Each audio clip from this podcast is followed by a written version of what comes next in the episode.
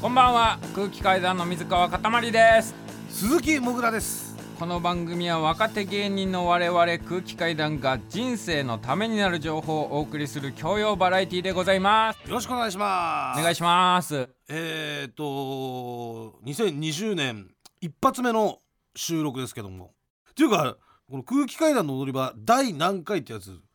これ言ってないですよねはいえなんではいいやいやはいじゃなくてさ なんかこう年変わってやめようとか思ったのな何もない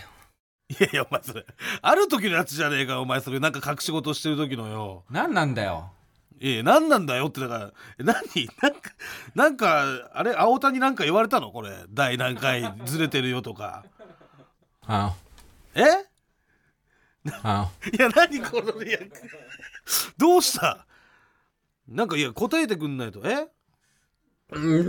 いやお前だってなんで泣いてんだよいきなりうんどうしたおいいやいやいや別にそのマッチと一回落ち着けってその俺別にそのいきなり泣かそうと思ってこの第何回について話してるわけじゃないからまあちょっと一旦ジングルくださいえなんで 嘘でしょいやいやいや第何回をなんでやめたかってことについて聞いただけです踊り場お願いしますいやいやお願いしますね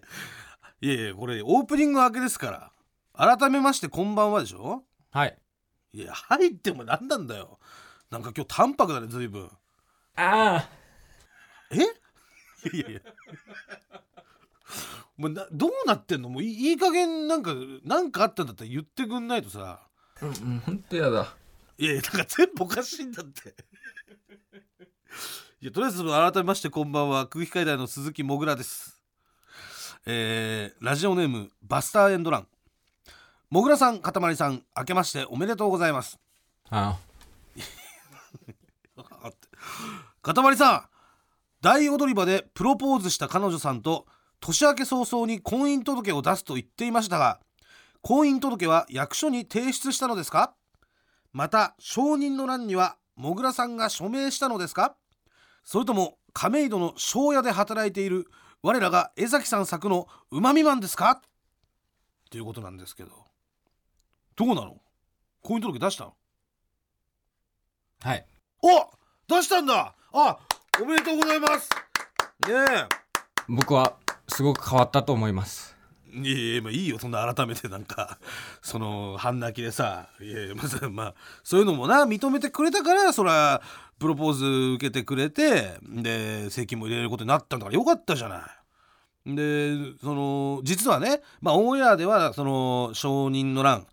うんにこう書いてくれって言われた時に、まあ、ちょっと BL っぽいから嫌だみたいなこと言ったんですけど後々ねこの収録終わってから証人の欄に僕書いてでそれで渡したんだよねそれそのまま使ってくれたってことだあなんでちょっと嫌そうなんだよ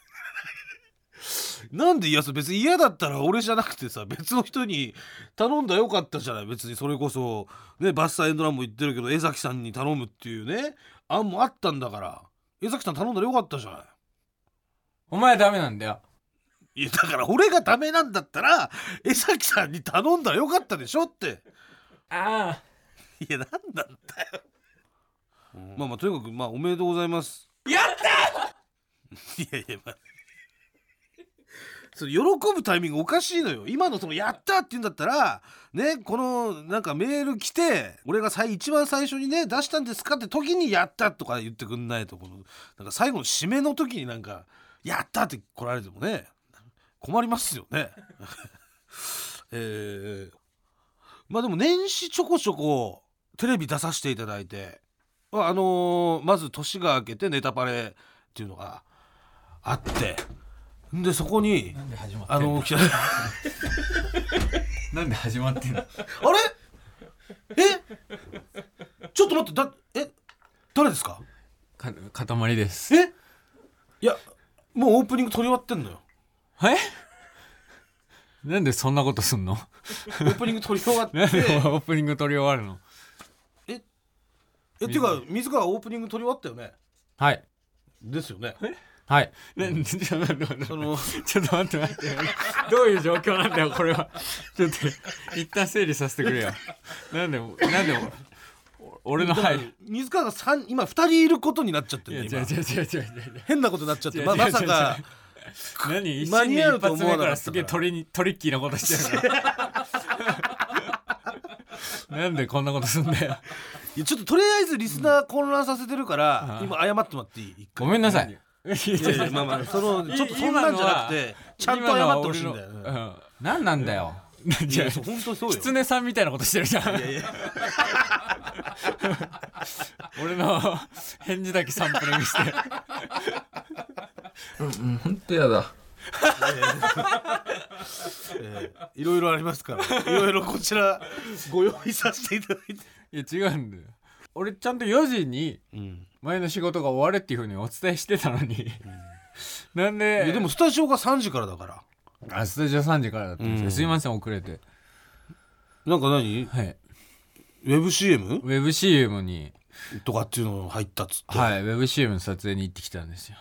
でラジオ蹴ったらしいね蹴ったわけじゃなあのいね蹴ったわけじゃなラいジオを蹴蹴っっててないよウェブ CM に ね出演したらしいじゃないですか蹴ってよ普通にそれはもうあらかじめお伝えしてましたよウェブ CM 入るかもしれませんっていうのいやまあ俺はね、うんやっぱラジオ大事だしね、んそのラジオにここまで育ててもらったというか、うんもちろんそうですよあと僕もそれはもう、はい NSC というかね本当に養成所の頃からずっと何の家電も何一つない時からね、はいラジオだけやっぱ聞いて、まあまあ僕もそうですよずっとラジオ聞いて芸人になりましたから、まああなたはウェブ CM に育てられてきたそっていんなう、ことない よそんな人間はいないよウェブ CM に育てられウたェブ人 CM 間だっはて優先してるわけですからね優先したわけじゃないス ちゃんとタジオは3時からなんだからだって知らないよそれ知らなかったもん俺はなんで聞かないのえ知らないじゃない聞かないとつうかおめえも遅刻したらしいじゃねえかえそもそもが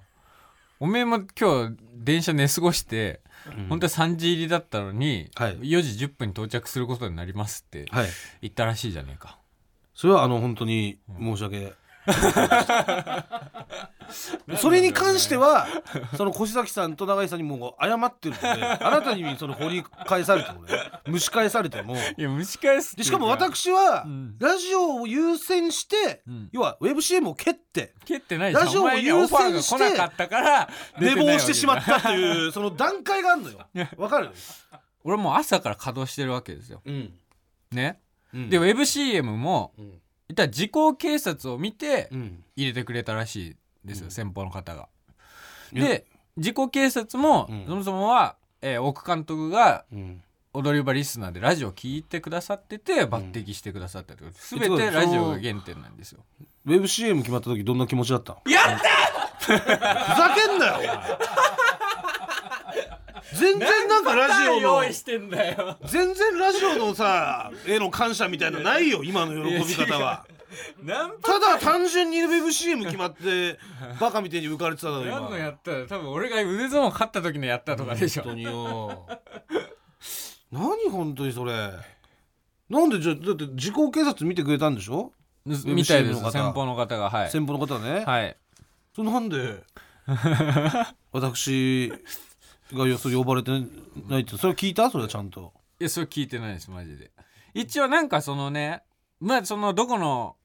企業さんかとか、うんえー、とどういった内容かとかはまだ言えないんですけれどもあそうなんだうん、雰囲気俺の方が合ってる感じの、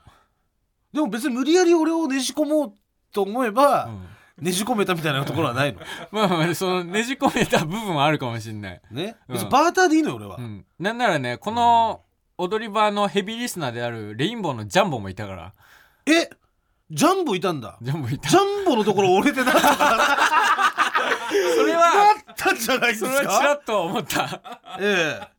うんジャンボのところ俺でなんとかなったし、ん水川のところ池田でなんとかなったじゃないで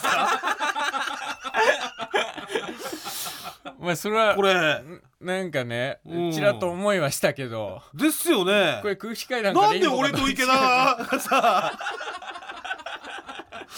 そのダメだってそのそこなんなのよだから、うんちょモグラはあのー太りすぎてたっていうのはあるかもしんない、ちょっと、ジャンボに比べて体型的に、まあねまあはいあと、ジャンボの方がやっぱ背も高いし背なも高いしそういうのもあんのか、で池田はもう激肝人間すぎるから、 いやでも池田の別にそれ池田ひなんもかいのバレてないじ吉ゃ本んで別にそんなあ、まあ、バレてないけど感じ取ったのかもしれないだからリスナーの人とかそのライブに来るお客さんとか知らないかもしれないけど池田って吉本で一番きめえ人間ですから、 まあでもねうんこれから空気階段ははいじゃああのー俺がね、んラジオ担当で うん、で水川がウそんなことないェブ CM 担当っていうことでいい ねそんな担当はないよそんな役割分担は、でこの場合、じゃあギャラはどうなんですかこれ何がですかギャラはこういう場合どうなんですかこういう場合ですか、いやそれは全部僕がいただきますよえこれ折半じゃないの折半じゃないよだってお前アメトーークのギャラよこさなかったじゃないそれはそうだよそれは虫がいいよ全然だって忘れてただけだからさ何が忘れてたのよ俺だから何が言って言ってくんないと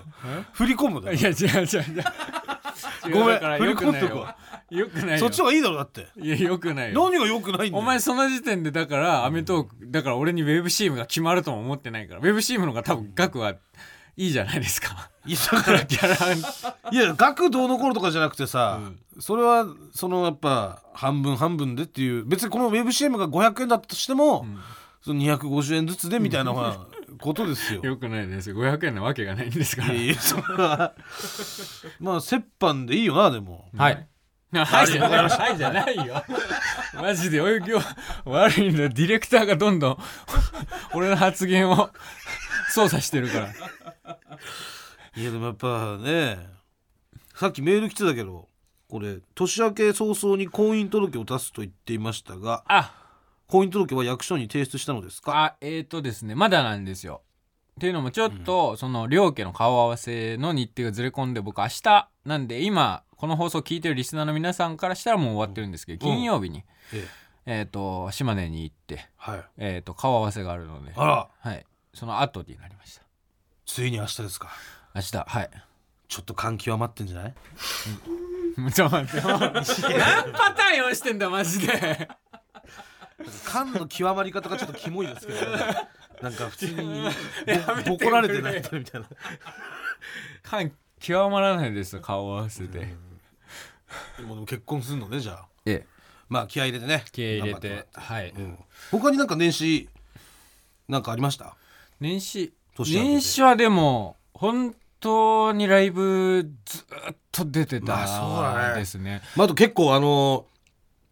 オンエアもね年始はしていただいて年始テレビいろいろね出させていただきましてねねえねえこれまでの年始とはうんちょっと違うね感じでね有吉の壁とかもありがたいことに出させていただいてここ最近そずっと出させていただいて年末まで有吉ゼミも出させてもらったしアイねジメゼミでねう大ん食いさせていただいたりとかさせて大食いさせてもら吹ってねっ飛んだの生放送出させていただいたりとかうんあとあのー見ていただきましたかねフジテレビでうんドラマツアーズそうドラマツアーズっていえうえコンクールえー1月スタートのフジテレビのドラマはいの出られる俳優さんとうん芸人がえーと一緒になってんいろんな美味しいお店を巡ってうんその俳優さんがドラマの現場に持っていく差し入れを探そうというはいいった趣旨のそうそう番組1月4日でしたかねえー1月4日オンエアのお昼3日4日間うんで我々は、うんえー、と今シーズンの月9の、はいえー沢村一樹さんとはい森永裕樹さんと一緒にね、お豆腐のお店と,、えええー、とあれはなんだカニカニ料理のお店カニ料理のお店、うんああうん正月の昼間に沢村一樹さんとカニ食ってるってうんこれすごいすごいことでだよ空気階段だよお笑い番組じゃないですよこれねね一番向いてねえと思うんですけど ねえそう自分で言うのもあれですけどいやいや向いてねえっつうかいやでもさ沢村一樹さん本当優しかったねめちゃめちゃいい方でしょ本当にいい方であのーこれ本当この場を借りてじゃないですけど、はい要はそういうね食レポををやりながらなんかうん俳優の方にもこう質問とかをしたりしてみたいな、うんそういうスキルが必要なんですけど僕らにそのスキルが全くなかった、全くないから、本当に正直にちょっといてもいなくてもうん、変わんねえんじゃねえかみたいなそう状態だったよね。でしたいややりながらあやばいやばいなんかやんないとみたいあなそうそうそうそ状態だったじゃないですうか。うんでそしたら沢村さんがさ、うん結構それ多分沢村さんもねそれ分かってたと思うんだよねうんでなんかいろいろそれを振ってくれたりしたじゃんここでギャグとかうんもしやって、うんよかったらこのお料理食べるとかどうですかとか、うんあのここでネタとかちょっと軽くやってうんよかったらどうですかみたいそうなあれもなんかちょっと無茶ぶりみたいに映ってるかもしんないけど、実はそういうなんかその全く活躍しなかった俺らにそう先輩の顔をしてこうバンとパスくれたみたいなパスいたねだいてねそうやっぱありがたかったですだかららね本当、うん空気階段より沢村一樹さんの方がおもれえですよいやそうやっぱすごかったねマジですうん本当に気さくでいい方ですしどうしていいかわかんないだからえっ、と他の番組でマジラブさんマジカルラブリーさはいマジカルラブリーさんが、うんあのまあ女優さんうんん松下奈緒さんとうんえー、と松下奈緒さんとも一人女優の方と一緒に回ってたんですけど、うんやっぱ普通はさそんなボケたりとか、うん話振ってくださったりとか、うんこっちがお笑い芸人がやるもいんやそうそうそうですよもちろんええそうえじゃないですか、うんでもそれをやってくださる方だからすごい助かりましたえけど、うん沢村さんうん本当マジラブさんはすごい大変だったって言ってましたよね、大変だったうんやっぱりもう女優さんなんで、まあでもなんか松下奈緒さんがそれいやそれじゃない松下奈緒さんがどうたらこうたら言ってるなんか悪いみたいな風に聞こえちゃうなこれはふうにこれ よくないよくない聞こいえちやゃうよ本当にこれ普通にされててでもやっぱうん難しいじゃないですかそうちょっそれとどう名前出しちゃうとちょっと間違えま今のはちょっとね文句言ってるみたいにな文句言ってるみたいになっちゃうなだかうん何もできてないんだから俺らなんか俺らが何もできてねえらのよ僕ら助かったっていう話人のことどうどうこうじゃない のよい 俺が助かったって話でいい じゃないその僕ら助かりましたあいりや助かりましたがとうごよざいました沢村さん本当に勉強しなきゃダメだね勉強しないとダメですよねもう今年も勉強勉強うん勉強一年しましょうええそうですはい、えーそしてですねあの以前ラジオクラウドで紹介した「私介入されましたの」ああはいこう係までメールがたくさん届いてます、あらあらえーこちらねあのまだ本編ではやってなかったんですけど、そうですねえーまあ今思うとあそこで僕の人生変わったんじゃないかと思えるようなこう不可解な出来事、はいまあ、なんかこう未来から誰かが来てあそこで俺の人生変えたなみたいなそれ介入されたなこれっていう出来事を送ってもらうコーナーでございます。はいじゃあ早速ね紹介させてもらいます、うんラジオネームチャンカルノもぐらさんかたまりさんこんばんはこんばんは介入メールを送らせていただきます、はい中学1年生の時僕は人生で初めて告白されました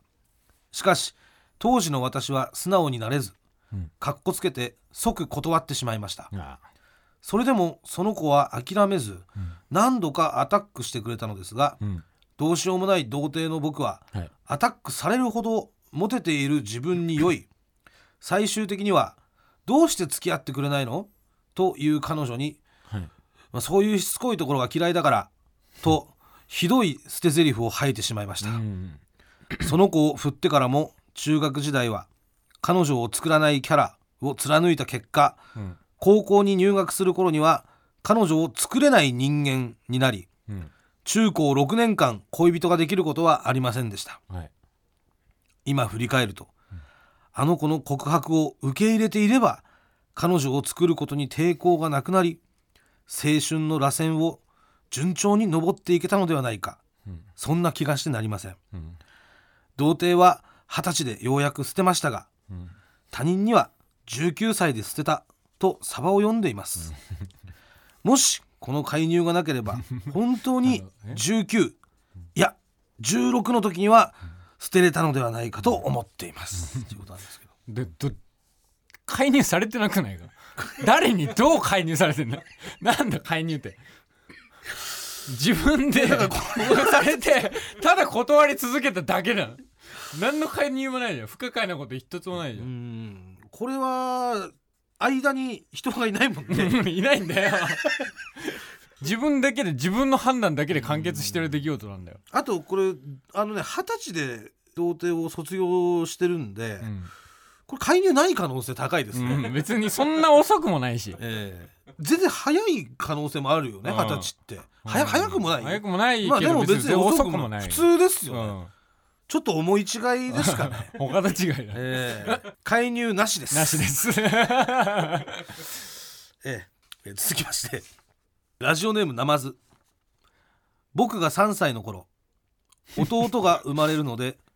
おばあちゃんの家に一月ほど預けられていたのですがはい、ある日僕がふらふらと一人で外に出かけて迷子になりましたうん帰れなくなっていた時うんある路地に入りましたはいそこに猫が一匹いたのですがうんその猫がうん僕に向かって泣いてきたのですそうしたらうん他の猫たちも寄ってきて周りを取り囲みましたは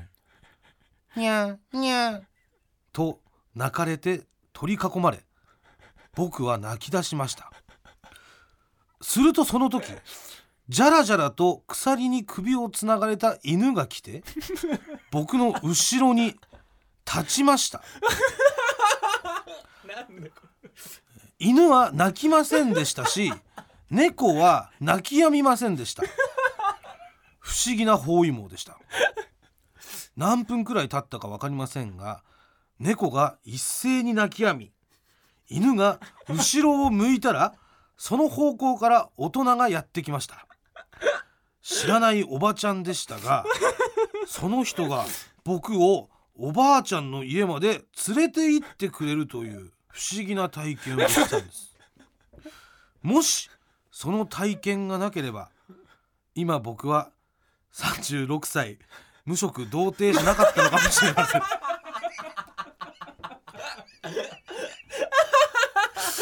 友達もたくさんいて普通に就職して結婚し普通の人生を送っていたはずなのですこんなこんなわけのわからない話を送れるコーナーが今までなかったので今まで送れなかったのです僕はこの話を空気階段の踊り場へ送る世界へ食ってくんな誰か謎の存在に介入されたのではないかと思っていますなんだこのこれとんでもない介入ですよ何これすごいよこれ犬が猫が猫がだって猫最初1匹だからね路地裏何にな入んっだこの話てで猫にニャーニャー